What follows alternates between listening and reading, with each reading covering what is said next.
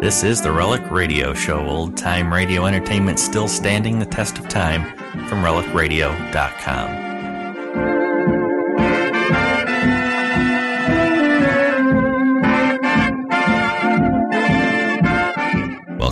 Relic Radio Show, 60 minutes of radio drama, which you can find every Tuesday at relicradio.com. We start off this week with Rocky Jordan and hear his episode from September 4th, 1949, titled A Stranger in the Desert. After that, it's the CBS Radio Workshop and the Billion Dollar Failure of Figure Fallop, their story from August 24th, 1956. Buy wisely. Buy for flavor. Buy Del Monte. Del Monte, the brand you trust for flavor in so many good foods. Time now for Rocky Jordan, brought to you today by Del Monte Tomato Products.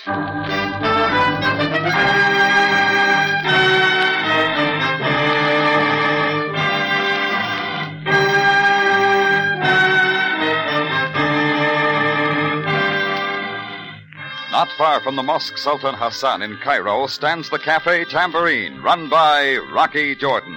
The Cafe Tambourine, crowded with forgotten men, alive with the babble of many languages. For this is Cairo, where modern adventure and intrigue unfold against the backdrop of antiquity.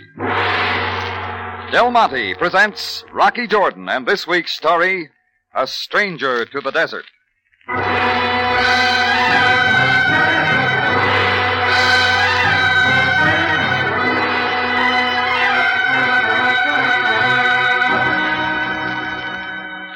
Like any closing time at the tambourine.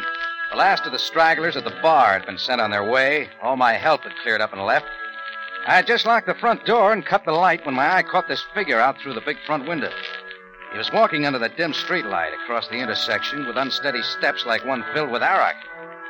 I wouldn't have looked twice except for the way he kept coming, directly toward the tambourine, closer and closer.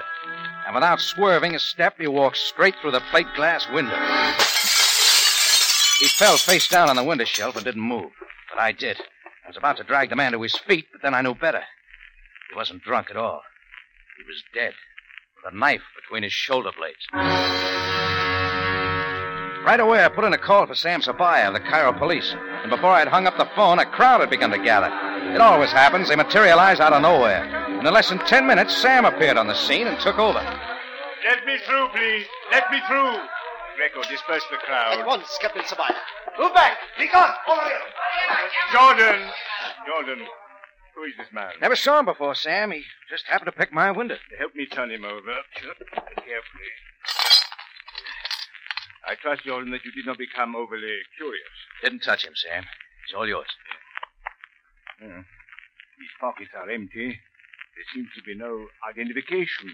Somebody made sure of that, even to tearing the labels off his suit. Yes, I see. Look at him, Sam. What do you make of it?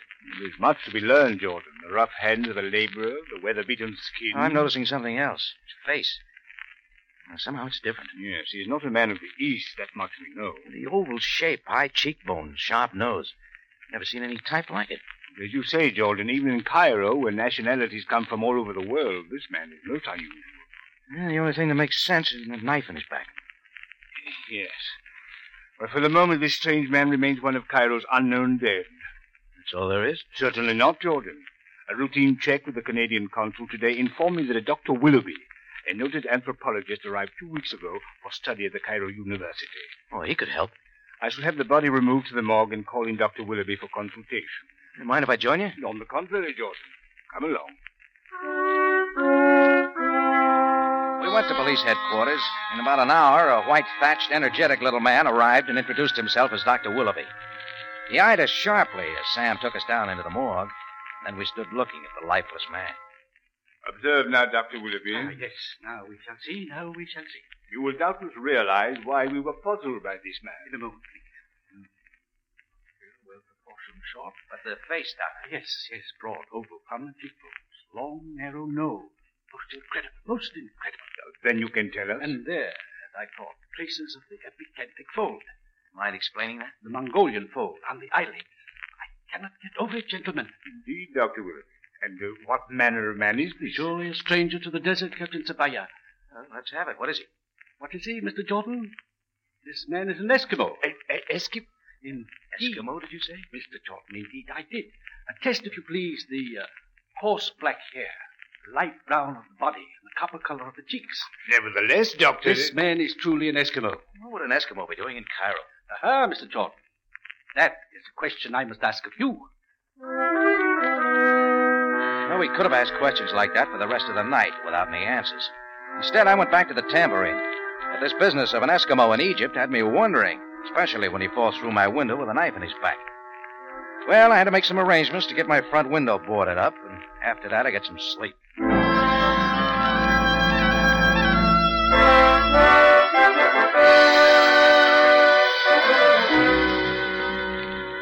The next morning, I just opened up and was waiting for the help to show when in walked two more strange people. About five steps behind the first walked a big robed Yemenite. And in the lead, hair stacked high on her head above slanting eyes and a sleek figure and jeweled platform shoes, was a woman. Her heavy perfume came in way ahead of her. She was very delicate and small, and in her hand was a very delicate and small gun. Where is it, Mr. Jordan? Where's what, lady? Give a civil reply, America. Silence, Jabu. I think of the money, Mr. Jordan. Oh, sure, the, the money. I think you know what I'm talking about. Where is it? Any special amount? All of it. Ten thousand pounds. Forty thousand dollars to you in Enough, Jabu. I am speaking. your command, my lady. Quickly now, Mr. Jordan. Look, uh, supposing we put away the artillery, huh? I'll sit down, have a nice cool drink. You'll still pretend not to know what I'm talking about? It happens, I don't. We shall find out. Jabu, step around me. Search him thoroughly. With the greatest of pleasure. You got big hands, Jabu, but keep 'em off of me. I can use them well, Jordan. Only search him, Jabu. He's covered with my gun. Hmm. There is only the pound note in his wallet, my lady. Try the cash register then. Keep looking. Listen, if you're hunting for 40000 around here, give it up. Here is the bank book, my lady, under the counter. Bring it to me, Jabu. Then step back. No luck again, lady. I haven't put money like that in the bank. Oh, I see. But there are many places to hide money. Perhaps Jabu must not be so gentle. My way is best. Such as this, Jordan. Hey! You're quite a man, Jabu, with your lady holding a gun. I do as my lady commands. Even to slipping a knife in somebody's back. Guard your words. Kill! Enough, Jabu. Perhaps Mr. Jordan wishes time to consider the error of his ways. And I take it you'll be back. Perhaps. In the meantime, you might also ponder on how short life can be. So very short, Effendi. Come now, Jabu. Follow behind. She kept the tiny gun in her tiny hand and walked out the door with Jabu the correct distance behind. I held it a second and got to the door just in time to see their car round the corner a block down and disappear. It was all too much on schedule. I couldn't say why, but somehow I knew it was all tied up. This Yemenite and his lady, and the Eskimo in Cairo. Del Monte Foods is presenting tonight's adventure with Rocky Jordan.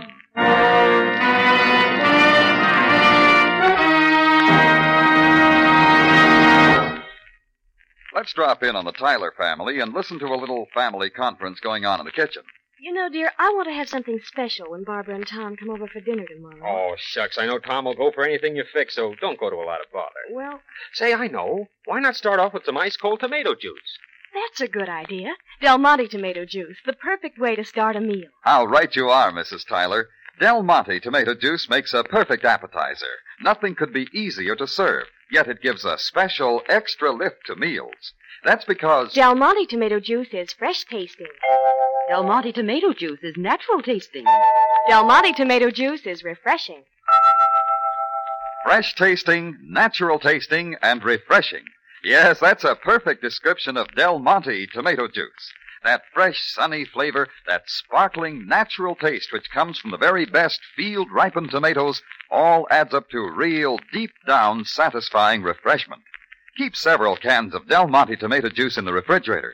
You'll find they come in mighty handy.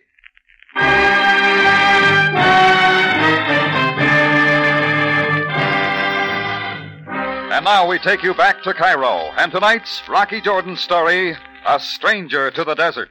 It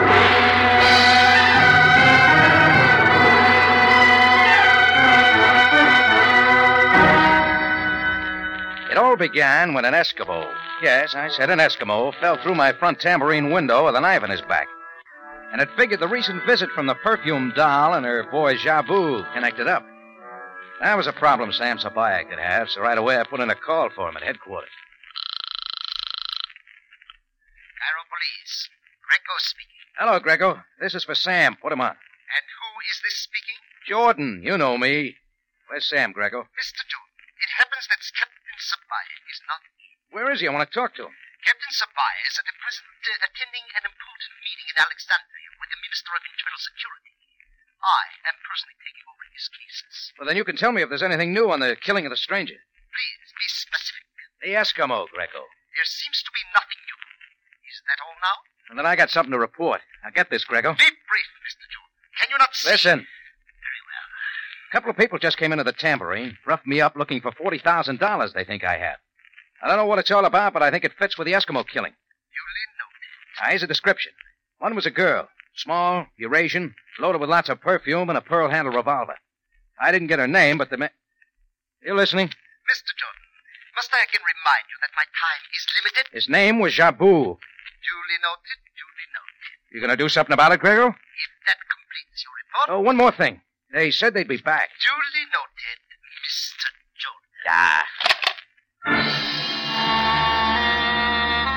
Well, with people punching at me, I couldn't wait around for Greco or anybody. For a lot of reasons now, I had to know how and why a lonely Eskimo came to Cairo. A man that unusual shouldn't be too hard to trace, so I rung up a few hotels, but got no help. Then I hired a taxi and began making the rounds in person. I tried my friend Archie at Shepheard's. Eskimo? Oh, I say, Rocky. You Americans have such a quaint sense of humor. Eskimo, indeed. Next, I taxied on down the Sharia Suleiman Pasha and stopped at the Villa Victoria. A buxom lady held sway behind the desk. My good man, there are no Eskimos here, but you will find the bar on the lower floor. Good day. After that, I took a chance at the Acropolis Hotel. The desk clerk was very uncooperative. Uh, no, mister, we don't have Eskimos. And that goes for seals, polar bears, and walruses. Now get out with your bum jokes before I call the cops.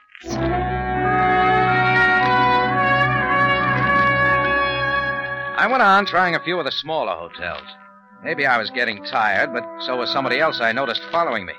It was a third rate tailing job, so I let him through the Muski Bazaar, and at the right spot, ducked around a corner.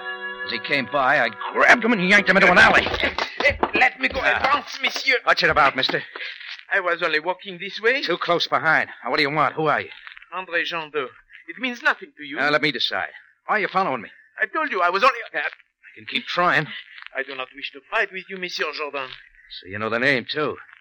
Okay, from the beginning. What's your business? Yeah. I am a pilot, new to Cairo. I landed my cargo plane at the airport here last evening. Now, monsieur, I must. Not yet, Andre. Where are you from? Shoal Harbor, Newfoundland. Yeah. Who else was aboard the plane? An Eskimo, maybe? That is right. He come here with me. Uh, let's hear all about. Well, I, I do not know his true name. Everyone called him Johnny Sealskin. He was well known in Newfoundland as a whaler. Why'd he come to Cairo? I hired my plane to transport a cargo for a delivery here. He came as a representative of a community of his people. Cargo of what? Monsieur, I do not know. Who killed him, Andre? Why? I also wish to know. He left the plane at the airport last evening saying that he would come into Cairo to pick up his money. When did you see him again? Never.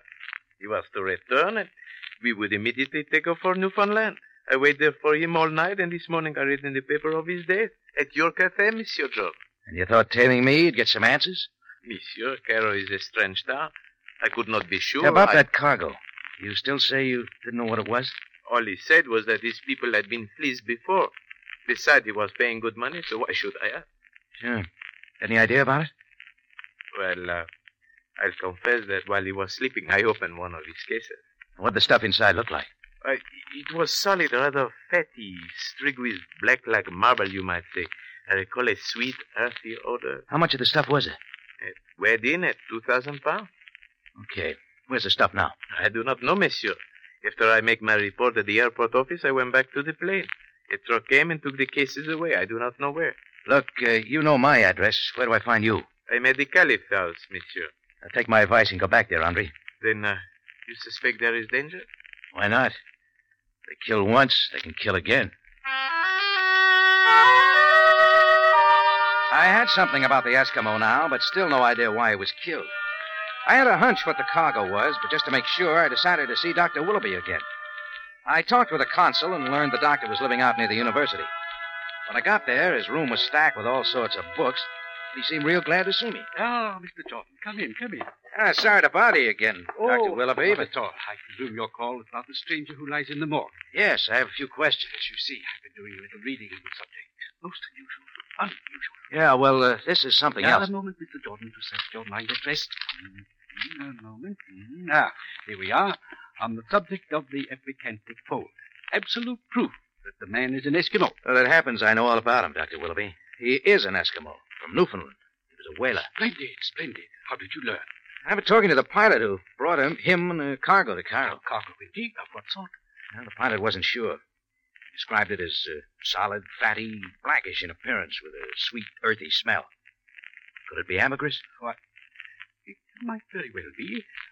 What do you know of ambergris? Uh, only that it comes from whales, used in making perfumes, isn't it? You are quite correct. It is vitally necessary for the making of certain perfumes of the East. And Cairo should be a good market. Any idea what it's worth? Oh, quite valuable and increasingly rare. Certain firms are frantic to get it. A pound is worth twenty dollars or so. Twenty dollars. That much ambergris would come to Mm, about Let me see, two thousand pounds. That would come to forty thousand dollars American. Forty thousand dollars exactly. I heard that figure once before today. You did? Yeah, Dame was at my cafe this morning looking for forty thousand. A remarkable coincidence, Mr. John. Yes, isn't it? Well, thanks, Doctor. That's all I wanted to know. It was enough for me.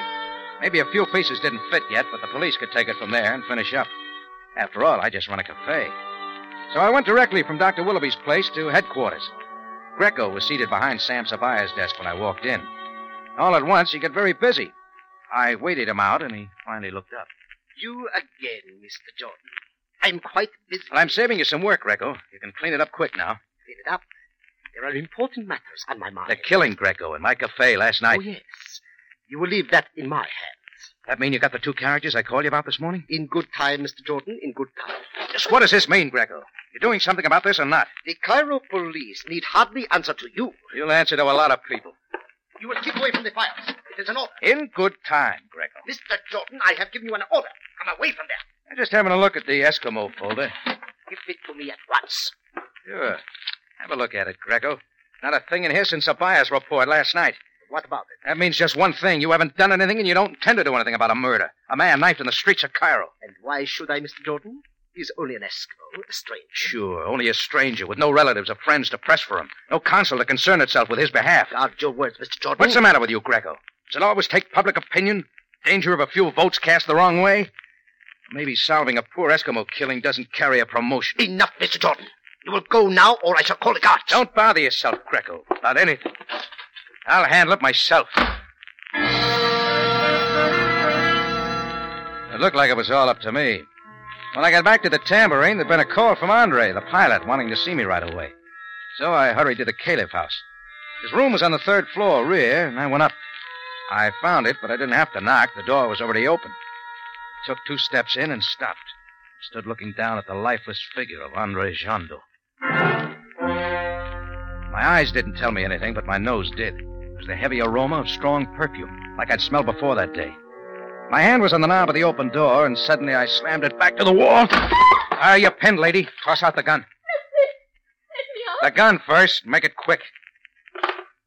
That's better. Come on out. You are very rude, Mr. Jordan. Just like your muscle man. Why didn't you send Jabu to do this? Please let me explain. All right.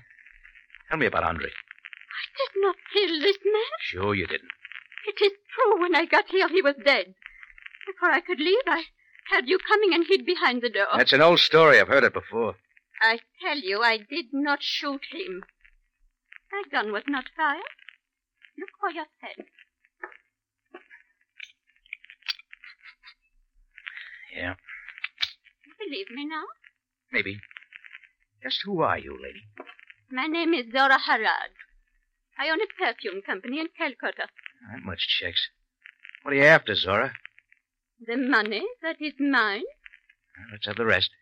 The Eskimo wrote me from Newfoundland that he was bringing a ton of ambergris to Cairo for sale. He arrived last night, and by previous arrangement he came to my hotel. We made a verbal contract for the purchase.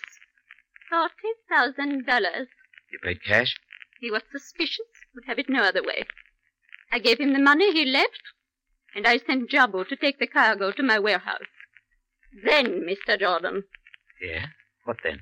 I learned that the Eskimo had received a higher offer from the All Eastern Perfume Company. And a short time later, Jabu called to tell me that the cases he took from the plane were empty. You're trying to tell me Johnny Sealskin swindled you? I am sure of it. He took the money, then turned around and sold my ambergris to the All Eastern Company. So you killed him. I did not kill him. Perhaps I would have, with the chance. Forty thousand dollars is a great deal of money. You still think I've got it? I gave it to him.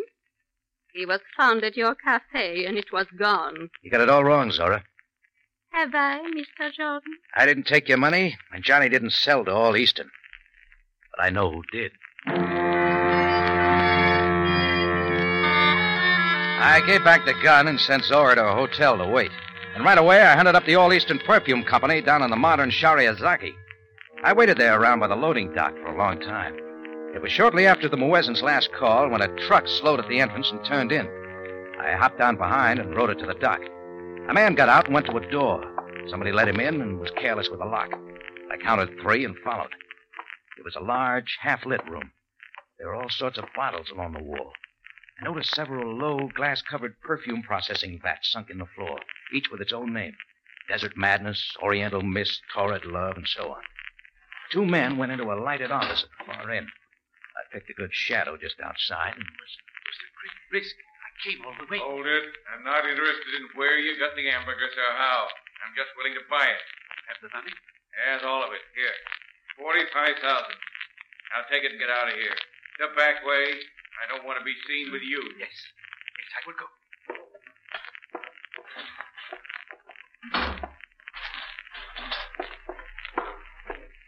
Close the deal, Willoughby? Oh, who's that? Who are you? You know me, Dr. Willoughby. Jordan. How did you get here? That all that bothers you? Don't come any closer. Yeah? Why so nervous? You hold the gun. Stay by the wall. Keep your hands up. Do you want? Forty-five thousand dollars. I don't know what you're talking about. So I have to spell it out, eh? You're from Canada by way of Newfoundland, right? You do not frighten me. Why do you keep stepping back? Yeah, I got it from the Canadian consul. So you knew of the ambergris shipment, came ahead into Cairo posing as a big professor. Did I, Jordan? You took the stuff from the plane when the pilot was checking in, replacing it with empty cases. It's easy to get helpers around Cairo. Can see you know too much. You could have just delivered the stuff here and gotten by, only that wasn't enough. You had to kill Johnny Sealskin for his money and the pilot, too, when he got onto you somehow. Very well, Jordan.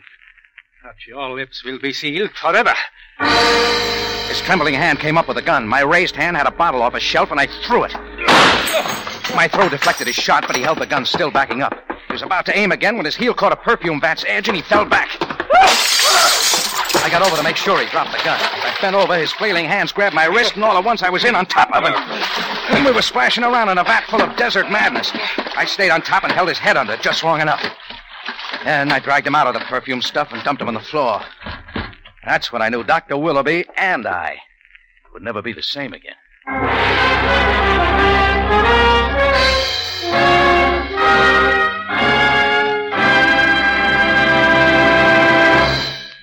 In just a moment, Rocky Jordan returns to conclude tonight's story. You know, Some folks insist on doing things the hard way, but not Mrs. Collins. She has the perfect answer when it comes to hot weather meals. But let's hear her tell about it. Why, it's very simple. I just prepare light meals, sometimes just cold cuts or cold roast beef. And I keep a bottle of Del Monte catsup handy on the table. It has such a wonderful, marvelous flavor, I can depend on it to perk up any meal. But just the other day, for instance, my husband wandered in from the backyard. Phew. Oh, it's been such a warm day today, honey. Let's just have something light for dinner. Oh, I'm way ahead of you, darling. The dinner's ready now. Some crisp salad, iced coffee, cold roast beef, and your favorite Del Monte catsup. Oh, swell. You wonderful woman, you. I can always count on you to treat me right. And there you have it, Mrs. Collins' recipe for a cool meal on a hot day. And the point to remember is Del Monte catsup. Mmm, say, that zesty, lively, rich tomato flavor really perks up those light meals. And it makes planning summertime meals downright easy. Think of meatloaf or baked beans, franks, or cold roast with Del Monte catsup poured over just the way you like. Then think of flavor. Rich, tangy tomato flavor that makes you want some more. That's right, you're thinking of Del Monte.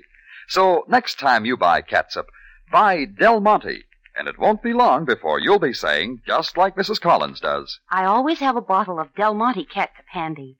It has such marvelous flavor. Back now to Rocky Jordan.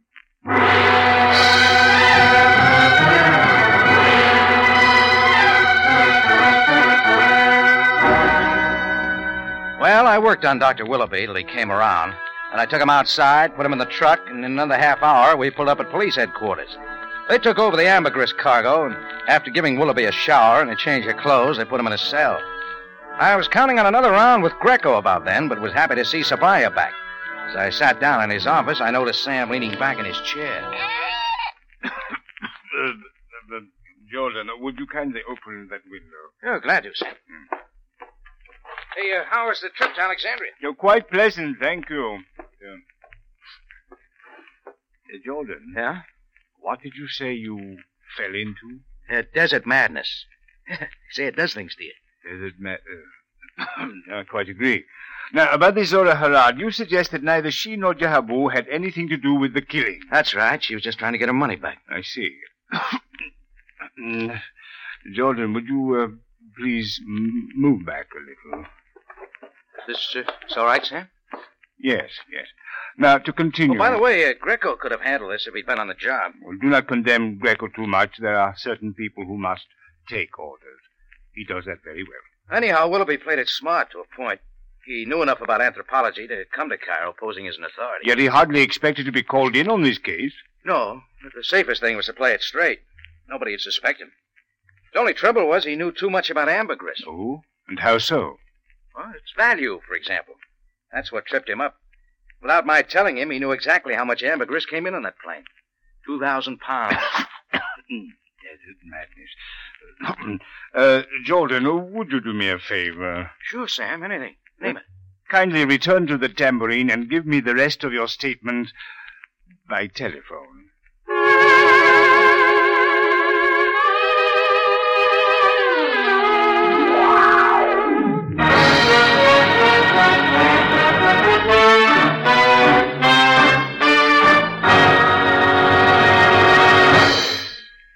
For the finest in tomato flavor, enjoy the whole family of Del Monte tomato products. Del Monte ketchup and chili sauce. Del Monte tomato sauce and canned tomatoes. And Del Monte tomato juice. Remember, buy wisely. Buy for flavor. Buy Del Monte. Del Monte, the brand you trust for flavor in so many good foods.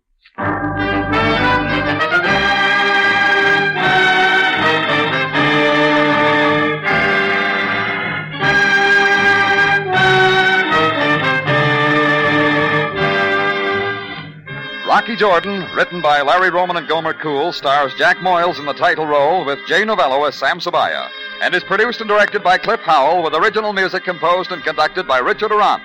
Remember, you have a date next week at the Cafe Tambourine, run by Rocky Jordan. Same time, same station. And the story is Adventure with Andrea.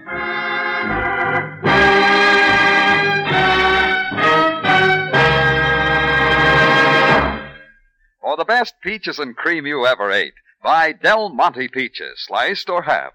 Yes, whenever you want ripe, mellow, truly delicious peaches, look for the brand that puts flavor first. Del Monte. Larry Thor speaking. Rocky Jordan is presented over CBS, the Columbia Broadcasting System.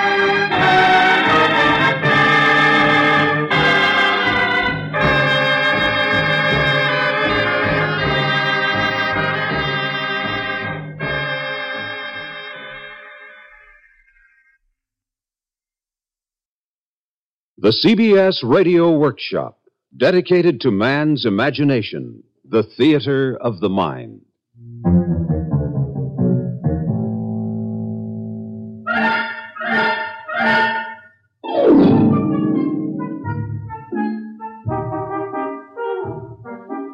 Tonight we present the mythical saga of a modern seer, a true tycoon of facts and figures, a molder as well as encyclopedist of public opinion. A man who, for more than a generation, had reason to pride himself in knowing what people thought and wanted, even before they actually thought or wanted it. A man whose every news release has been awaited with eager interest by paupers and presidents. A man whose pronouncements have often helped to shape national policy, crystallize business trends, and change the thinking habits of our people. A man, however, who one day accepted an assignment from the Lord of the Nether regions and proved only fallible after all. The title? The Billion Dollar Failure of Figure Fallop.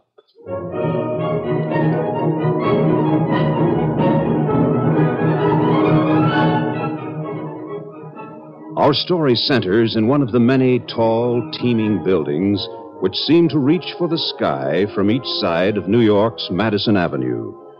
The building is one of those which house some of the world's most influential advertising and public relations offices. Those business concerns which so effectively persuade so many millions of us to change from white toothpaste to yellow, from yellow to green, and then again back to white. Firms which maintain headquarters in this building have made America filter tip conscious, lured children into eating nourishing foods, and helped to convince women that they would be out of style if they didn't either raise or lower their hemlines each year. The accounts of some of these firms run into tens of millions of dollars. There is one whole floor in our particular building, however, which is occupied by an organization devoted to an entirely different form of enterprise. It neither sells nor promotes the sale of goods and ideas, except perhaps its own services. Instead, it explores the public mind and registers and tabulates its reactions to the merchandise of its clients, whether tangible or intangible. Figure Fallop's factual factotums. As our story begins, Mr. Argus Goody, the vice president in charge of operations and executive secretary of Figure Fallop's Factual Factotums, is entering the busy lobby of our building. A paper, paper. Tough presidential campaign predict. Hello, Joe. Got my papers? Uh, sure, Mr. Goody. Uh, news, racing force. Shh. Just wouldn't say that so loud, Joe. There might be potential clients around. They don't always understand. Uh, sure, Mr. Goody. I'm sorry. Morning, Mr. Goody. Third floor, please. Yes, I know. Oh, no, it's an outrage. Sir? Swaps at Santa Anita. You know what? They're paying one to five. Yes, sir. Third floor, Mr. Goody. It's a disgrace. Oh, thank you. Yes, sir.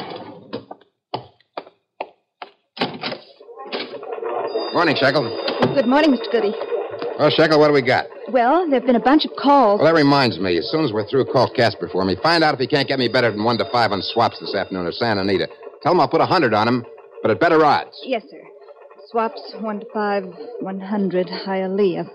Uh, there was a call from Pretty Skin Soap. Could we do a survey for them that would show That can wait. We got too many soap surveys now anyway. What else? glowworm lipstick? Let it wait. Well, there were a half dozen more like that in the mail. I guess they can wait too. Oh, somebody from the Republican committee called from San Francisco. Could we find out how Mr. Nixon stands in Wyoming? Oh, well, we might have to do something about that. They have some money. Call them back, Shekel, and tell them we'll take the job in principle, but they should wire us exactly what they want, and we'll wire them our acceptance and price. We better have something in writing. Uh, call committee, accept in principle. Wire requirements, will confirm. Quote price. Well, I guess that's most of it, Mr. Goody. Have you heard from Mr. Fallop yet? Now, your word. The old boy must be really living it up, wherever he is. I'm really looking forward to meeting him someday. You know, Mr. Goody, I have been here for nearly two years now, and I've never even seen Mr. Fallop. Neither have I. We're in constant touch by phone. Oh, I forgot. There's somebody waiting for you in Mr. Fallop's office. Look, Shekel, I've told you time and time again I don't want to see people unless I know who they are and unless they have an appointment. Oh, but he's a doll. Just a doll. Seriously, Mr. Goody, I don't think this is the sort of man even you would want me to turn away before you can talk to him. I told him you never saw anybody without an appointment, and then he said something about millions of dollars. Millions of dollars. Well, yes, Mr. Goody, that kind of talk is kind of persuasive. Did he look like a nut or something? Oh, no, Mr. Goody, I tell you, he looks like a real doll. Smooth, if you know what I mean. And kind of important looking. Well, I guess I'd better see him. Shekel, what's this joker's name? Oh, he wouldn't say. Oh, one of those. How do you do, sir? How do you do, Mr. Goody? That is correct, isn't it? Goody it is, Mr. Uh, uh, sit down. I'm afraid I haven't had the pleasure. I suppose you mean my name. I didn't think I should explain to your secretary because, uh, well, you see, it is a bit out of the ordinary and it does require an explanation. Actually, if I may say so, I called to see Mr. Fallop, but I'm told he's away. Uh, yeah, he's been away quite a while. Uh, we're in constant touch, though. Yes, so your secretary, a most efficient young woman, has told me. So I decided to wait for you concerning a matter that is most important to me. Uh, oh, my name, yes. Well, I prefer Lucifer, Mr. Goody. Just Lucifer. It was my original name, you see. Lucifer, huh? I have been called many other things, of course. Uh, Satan has been a very popular number. The Arabs make it Shaitan, uh, two dots on the eye. I've also been called Asmodeus, Asmarotti, Beelzebub, Samael, the Old Nick, Old Clootie, and several hundred other names in many languages. The devil, huh? Yes, Mr. Goody. That is another name people often apply to me, but I still prefer Lucifer. Okay, Mr. Lucifer. Maybe we'd better put it on the line. What can this firm do for you? This organization, I should have said, since we have branches and correspondents all over the world. Yes, yes, yes, I know. That's why I came to you. You've been most highly recommended to me by one of the inmates of my uh, establishment, whom I happen to be on a rather friendly personal basis. He was once in charge of a rather major project, I believe. A nationwide survey as to the number of men and women who prefer to wear only the tops or the bottoms of their pajamas when going to bed. Oh, Charlie Faxwell. Yeah, I heard he passed on. you may be happy to hear that Mr. Faxwell is now one of my most valued assistants. oh, what do you know? Good old Charlie. I always knew he'd make good someday. Yes. Well, Mr. Faxwell told me something about these new methods of ascertaining what human beings think and believe and what they're likely to do. Yes, those we've got, Mr. Lucifer. Why, our organization predicted within 6% what Monaco would think of getting a new heir. Yes, that's all. However, I frankly don't quite see in what way we can be of service to you, Mr. Lucifer. Well, it is a little complicated, I admit. Generally speaking, though, my problem could be described like this, and I shall depend on your advice for any additional findings. Uh, you see, Mr. Goody, during most of the thousands of years during which I have been in my unwanted position, due to a mistake I once made, my duties have really not been too arduous. A predictable, slowly increasing number of children were born upon this planet each year. Of those who lived into adulthood, a certain fairly predictable percentage went astray and thus became my charges. Uh huh.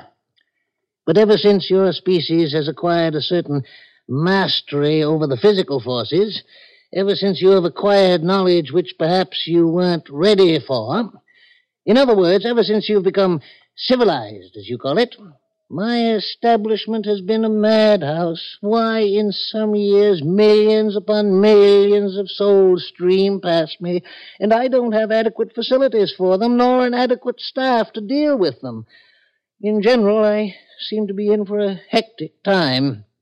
And when I mentioned my problems to Mr. Faxwell, he told me about your polls, which had been so useful to him, and he suggested that I see Mr. Fallop. Uh, I suppose we down below should not neglect modern aid such as yours. Excuse me, Mr. Lucifer. I don't know which one of us belongs in a bug house, you or me. But I'll play along with you for a little while longer. Now, I ask you again, just what did you have in mind? In mind? Why, it's quite simple, isn't it?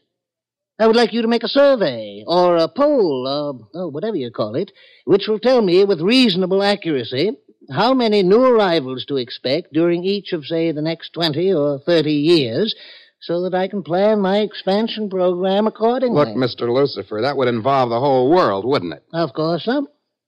And just how would you expect us to get you this information? I don't know, Mr. Goody. That's why I came to consult your organization. I understood from uh, the late Mr. Faxwell that practically any question is now subjected to the test of a survey, and that your methods have been perfected to such an extent that you're capable of handling any of the normal difficulties you may encounter. Well, look, Mr. Lucifer, uh, suppose, uh, just suppose that we agreed to undertake a survey. How would you expect us to go about it? I'm sure I can't give you any advice, Mr. Goody. That, I presume, would be your business. But I take it for granted that you and your staff know the difference between right and wrong, between good and evil, and that you have statistics covering the life expectancies of average human beings in your office, or could obtain them, perhaps, and uh, that by examining the behavior of a large number of individuals in various countries, deciding what percentage is evil, and then comparing your figures with your statistics on life expectancy, you might be able to give me a fairly accurate estimate as to the number of annual arrivals I have to prepare for. oh, my, believe me, Mr. Goody, I haven't held so long a speech or used so many long words since, well, it must be in the Old Testament somewhere. Mr. Lucifer, do you have any idea how many people such a job would take if it's supposed to cover the whole world and how much it would cost? As to the number of people you'd need, I'm no expert, of course. A good many thousands, I should think. As to money, well, Mr. Goody, I'm quite prepared to believe that a project of the magnitude I have in mind might cost up to, say, one billion dollars. Excuse me, Mr. Lucifer. I, I mean, would you mind repeating that? Why, I merely mentioned that I would not be unprepared to pay a billion dollars for a survey of such scope. Uh, a, a, a billion? Why, yes, yes, more or less. I hold a great deal of the currencies of various nationalities, you understand. Money which I was obliged to collect from new arrivals during all this time. Since you'll have to operate all over the world, I thought we might utilize some of this currency for the necessary expenses. I also have a fair store of gold coins, and I thought that some of those perhaps might be useful in countries for which I have insufficient paper currency on hand. You know that gold is illegal. Mm, not to receive it, I believe, only to keep it. But perhaps you can find a profitable way to part with it. Okay, Lucifer, you got a deal. How do we make out the contract? Contract? Oh, you know, Mr. Goody, the only contracts I ever sign are signed with the blood of the other party. and I only do that because some writers of stories about me insist that that is my method. No, no, no, we don't need a contract. What I had planned was to make an initial installment of, say, $100 million to you. Ninety million, as I thought of it, in various governmental and bank notes, and perhaps ten million in gold for emergencies. That should be enough to enable you to start building an organization. Then, whenever you need more, you can just call on me, and if I should prove remiss, you can, of course, drop the whole project. Oh, I had thought, by the way, that about 15% of your total expenses would be a reasonable, clear profit for your firm. 15%? That would be uh, $150 million. Mm, something like that. And I'm prepared to throw in a few hundred thousand dollars for any official or member of the survey staff who distinguishes him or herself. Does that sound reasonable? Mister, you are nuts after all. On what bank are you going to give me a check? I for? was not proposing to give you any check, Mr. Goody. Just the cash and the gold. You mean out of that little satchel? Well, that's hardly bigger than a woman's handbag. Uh, nevertheless, here's your money. Italian, 50,000. Burmese, 40. Brazil, 70,000. Argentina, China, Australia, Austria, Yugoslavia.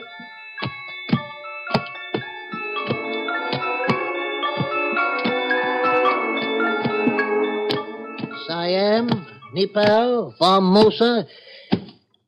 Well, that's the lot, I guess. Count it if you wish. I wouldn't know how to start. I can't even read the writing on most of these things. They look like money, all right, though. They are, sir. Now for the gold. About ten tons of it, I believe. Ten tons? Out of that little satchel of yours? Every million dollars is a ton. Here we go. Hey, hey, wait a minute.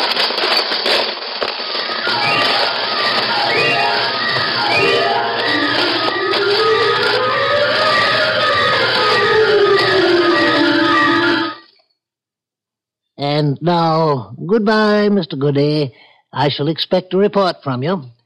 And uh, my regrets to Mr. Fallop at having been unable to make his acquaintance as well. Oh, no, no, thank you. I shall find my way out.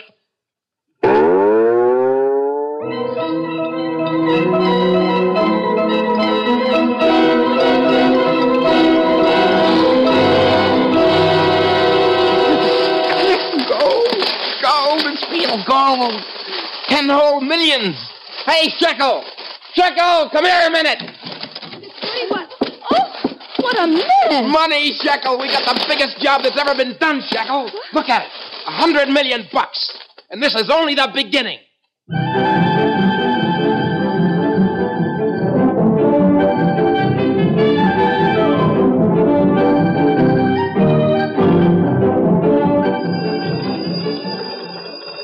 Call from Moscow, sir.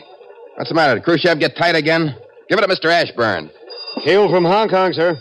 Uh, 439, repeat 439, residents jailed for theft and burglary, week ending today. 2321, repeat 2321, women and girls arrested for immorality. List of name follows airmail. Thanks. Give it to Mr. Ross over there, will you? Call from Tokyo, Mr. Goody. Give him to Mr. Askelman at that third desk there. He handles Scandinavia. Mr. Haskell from Ohio is here, Mr. Oh, Goody. yeah, show him in. Sorry, Haskell, I didn't realize you'd come right I along. I just wanted to report on that bank deal you asked about, Mr. Goody. It seemed a little too complicated for Yeah, a what gives? Well, uh, nothing strictly illegal, but it sure wasn't strictly legal either. I see. You Good work, Haskell. Good work. Look, do me a favor. Will you tell him Mr. Brubaker over there? He'll take notes on the whole thing. Yeah, this is Goody. Okay, shoot. Yeah. Survey of 525 London women indicates adultery up 31% nationally in the last 10 years. Yeah, I got it. Thanks, Bill. Hey, Shekel, Shekel. Yes, sir. I think we're really getting there. You know that idea of mine about borrowing a flock of Mr. Lucifer's girls? Well, that was a doggone near stroke of genius, if I do say it myself. What they did to Boston and Mason City. Yes, I know. And to a lot of other places, too. What's the matter, Shaq? You ought to be happy. Don't you want us to make a good record? Well, sure, Mr. Goody, but. Stop being silly, Shaq. When a client gives you a job, he wants results. If he sells soap, he wants you to prove to him that people like his soap better than any other kind. If he runs a camp for kids or old folks, he wants you to find as many kids and old folks who can afford to go there as you can find. So what's the difference if we help some people along where they're going anyway? Uh, Mr. Goody, there's a gentleman to see you. He's waiting in Mr. Fallop's private office. Well, who let him in? I did, sir. He's our client. Our client? You mean Mr. Lucifer? Yes, sir. Well, come on, Shaq. Let's give the big boy the word. Hello, Mr. Lucifer. Nice seeing you again. How do you do? How do you do, Miss Shekel? And you, Mr. Goody? You've read our preliminary reports, I guess. I have, and I've been somewhat saddened. Oh, well, uh, I can understand that since you've only seen the preliminaries. But I've just begun dictating the summary of our final report, and this will really make your eyes pop. We're going to wind up with only two holdouts a character down in Central Africa somewhere and some preacher somewhere in Australia. Those girls of yours were a big help, Mr. Lucifer. Yes, I see. I wonder if we did not misunderstand each other, Mr. Goody. Or shouldn't I call you by your right name, Mr. Fallop? Huh? Uh, how did you know? Well, the devil's supposed to know something, isn't he? I mean, I do have some sources of information of my own. Do you know about this too, Shekel? Well, not at first, of course, but I did figure it out after a while. You see, Mr. Fallop, I suppose we might as well say now that deceptions are all very well, perhaps, but take these reports, for example. What's the matter with them? Aren't they what you wanted? Uh, now, let's see. Uh-uh. Mr. O.B. Smith, bank president of so and so forth, Ohio, last year participated in an arrangement whereby a school foundation cost the city considerably in excess of actual valuation. Mr. Smith is estimated to have illegally profited to the extent of at least $10,000 from this transaction. Well? Well, did you trouble to find out that this same Mr. Smith has built at least one badly needed playground for children and has endowed several boys' clubs and Boy Scout troops? Why, it must have cost him several times as much as he could possibly have gained from this construction job, about which, as your reporter himself admits, there was actually nothing illegal, mm, even though there were some shady aspects involved, perhaps. Well, what's that got to do with it? Well, now let us assume, Mr. Phillip, that you were one of the judges chosen to preside at the trial which all of your species must face someday.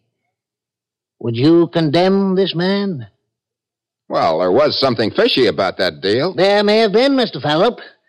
But with a man whose entire life has otherwise tended toward the good, is that sufficient reason to condemn him altogether? Hmm? Now, Miss Farwell of etc. etc. is reported to have spent a week in Miami with a man not her husband. Did you actually know what, if anything, happened, Mr. Phillip? Well, I don't have any eyewitness account. I'm sure you don't, Mr. Phillip. I don't suppose it struck you as important either that Miss Farwell has spent her entire life taking care of a hopelessly paralyzed mother and two younger sisters. Yes, but what's the. Those things count, Mr. Phillip, when the final balance is struck. Uh, there is one thing, Mr. Phillip, that seems to characterize all this bosh. You apparently have never heard of qualities such as grace, penance, indulgence, and all the other saving factors which make human existence tolerable, and sometimes even beautiful in an odd sort of way. I thought you wanted us to. So I did, Mr. Phillip, but I wanted to find out, not deal with loaded dice. Oh, yes, yes, I'm sure that you use the Ten Commandments and the list of the seven deadly sins as a guide. But didn't you try to tempt your subjects to violate those rules? Well, I. Those young ladies you asked me to send you. Well, you did want a good report, didn't you? A good one, yes, but a factual one. I fail to understand that you could think I would be so foolish as to want more, let us say, work than absolutely necessary. Miss Shekel, telephone from Rome. They say it's urgent. Oh, excuse me, Mr. Lucifer. Well, I'll be going, Mr. Phillip. I suppose I shall just have to go back to things as they've always been. To wait and see from year to year who will be assigned to my charge. It may be slightly uncomfortable and unsystematic, but at the moment I'm inclined to suspect that it has certain advantages over your modern methods. You see, Mr. Phillip, I'm still committed to the old fashioned idea that human beings are totalities with a spirit and integrity of their own. They may make certain mistakes, of course, but it seems to me that even those always have to be considered in the frame of the overall picture. Something your modern methods do not take into account. Mr. Goody. Mr. Goody, may I see you a minute? I'm sorry, Mr. Lucifer. I'll be right back. Oh, that's quite all right. Mr. Oh, I'm too confused to follow your different names around. There was a call from Rome. Yes? The money. Our office there says it's no good. They say the government that put it out went out of business a hundred years ago. What? And that isn't all. Mr. Brubaker tells me that Belgrade called him too and said there hasn't been any kingdom of Serbia since the First World War. Why, that. Mr. Lucifer, would you come here a minute? Certainly, Mr. Phillip. How would you like you to step into the storage room with me a minute?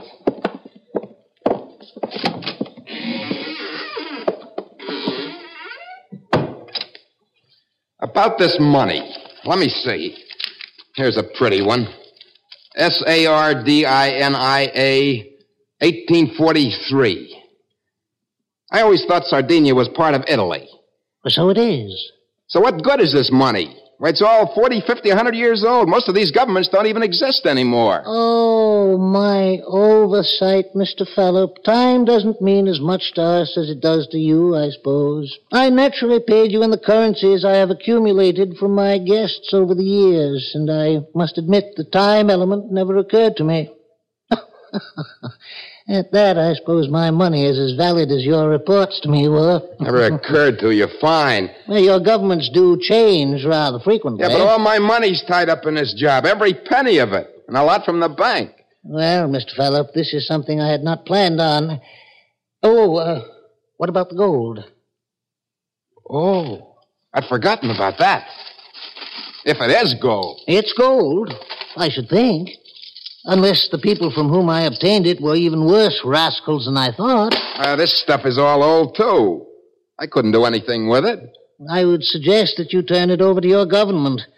Even if the coinage is old, the gold content should realize something. Me stuck with all those expenses. Oh, well, it, it may seem to you to be a bit out of character for me, but if you should incur any actual losses, I shall make them up for you.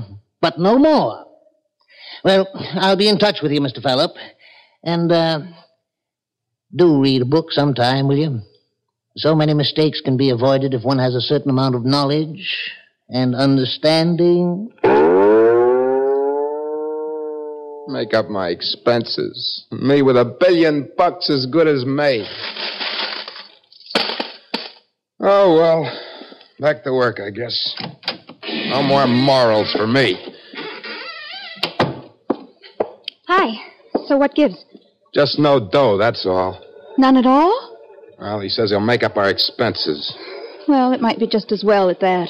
A man from the Treasury and an FBI guy were here, asking about some big money they heard we got and hadn't reported. Tell him to forget it. The stuff's no good. I'll call him. Oh, by the way, Eisenhower and Nixon got nominated again. Yeah, so I hear. We were right on that one anyway. Yes, but the National Committee called up. Would we pull Arkansas and Vermont for Nixon? Tell him no. I don't want any more of that kind of stuff. And the Barbers Union called. They want to know will we make a survey how women like to be kissed by men with beards, seeing as how beards are coming back and all. Yeah. I guess that's more our speed, Shaq. Sure, tell them sure. I'll call him, boss. And, uh, oh, yes, there's one more thing. There's a man waiting for you in the private office. Oh, no, Shekel, no. I told you oh, not but to. he's a doll. I just couldn't say no. All right, I'll see him.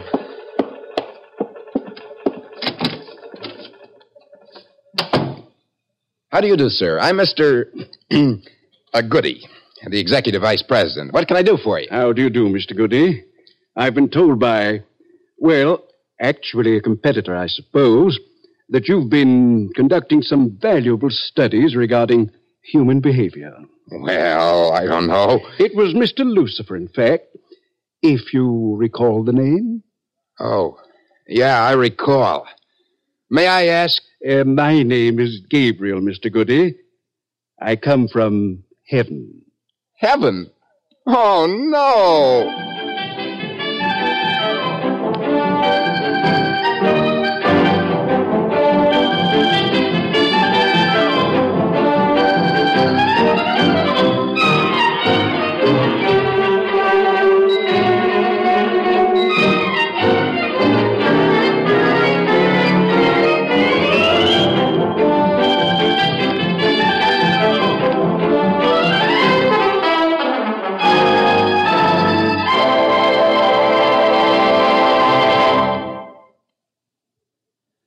You've been listening to the CBS Radio Workshop and the Billion Dollar Failure of Figure Fallop, written by Henry E. Fritch, with Joseph Julian as Mr. Goody, Bob Dryden as Lucifer, and Elaine Rost as Miss Shekel.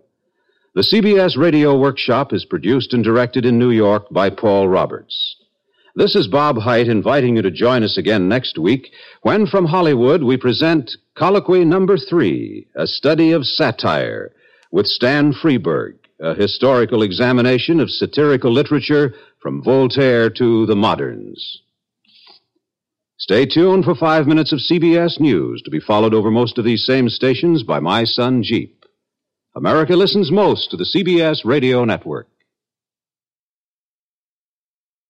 That's it for this week's Relic Radio Show. You can find more from CBS Radio Workshop, Rocky Jordan, the Relic Radio Show, and all the other Relic Radio podcasts. Thousands of episodes to listen to at relicradio.com and Shoutcast stream with even more.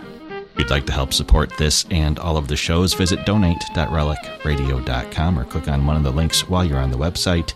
Your support makes it all happen. Thanks to those who have. Thanks for joining me today. Be back tomorrow with Case Closed and next Tuesday with another episode of the Relic Radio Show.